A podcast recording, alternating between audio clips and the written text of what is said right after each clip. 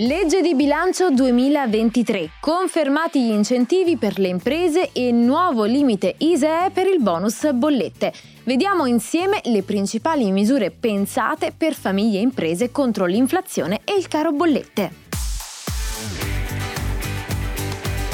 Radio UCI Focus. Ciao amici di Radio UCI, io sono Giulia e in questo focus ci occupiamo delle principali misure fiscali previste dalla legge di bilancio 2023 a sostegno di famiglie e imprese. Partiamo subito dalle misure pensate per le famiglie. Uno dei cambiamenti più importanti riguarda sicuramente i bonus sociali di luce e gas.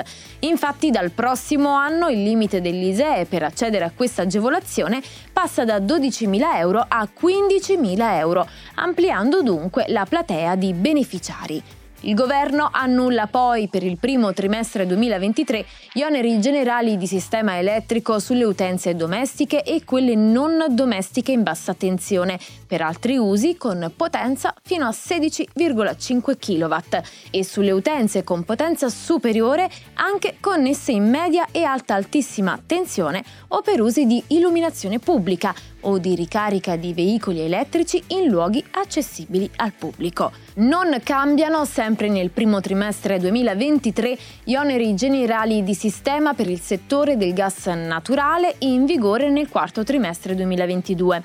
Inoltre, da gennaio a marzo 2023 le somministrazioni di gas metano per combustione per usi civili e industriali saranno assoggettate all'aliquota IVA del 5%. Vengono poi istituiti due fondi, uno da 650 milioni di euro al fine di contenere le conseguenze degli aumenti dei prezzi nel settore del gas naturale e un altro da 400 milioni per l'erogazione di un contributo straordinario agli enti territoriali come aiuto nelle spese di energia e gas. Le risorse verranno ripartite da un prossimo decreto interministeriale da approvare entro il 31 marzo 2023. Passando invece alle imprese, la legge di bilancio per il primo trimestre 2023 conferma e potenzia di 5 punti percentuali i crediti d'imposta riconosciuti alle imprese a parziale compensazione dei maggiori oneri sostenuti per l'acquisto di energia elettrica e gas naturale.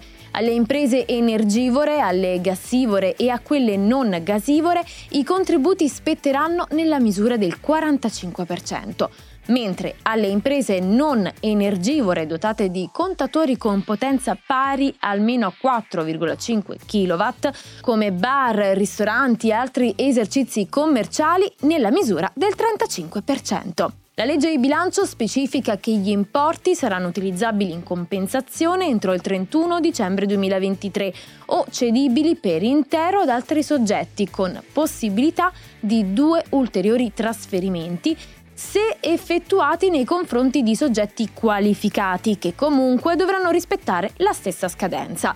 Infine viene esteso al primo trimestre 2023 il credito d'imposta del 20% per le imprese esercenti attività agricola e della pesca e quelle esercenti l'attività agromeccanica. In questo caso bisognerà fruire del credito in compensazione entro il 30 giugno 2023. In alternativa si può scegliere di venderlo per intero ad altri soggetti con possibilità di due ulteriori cessioni, sempre verso soggetti qualificati e sempre nel termine del 30 giugno. E detto questo, io ti ringrazio per aver guardato fin qui, se il focus ti è stato utile lascia un like e noi ci vediamo nel prossimo video. Ciao! Radio UCI Focus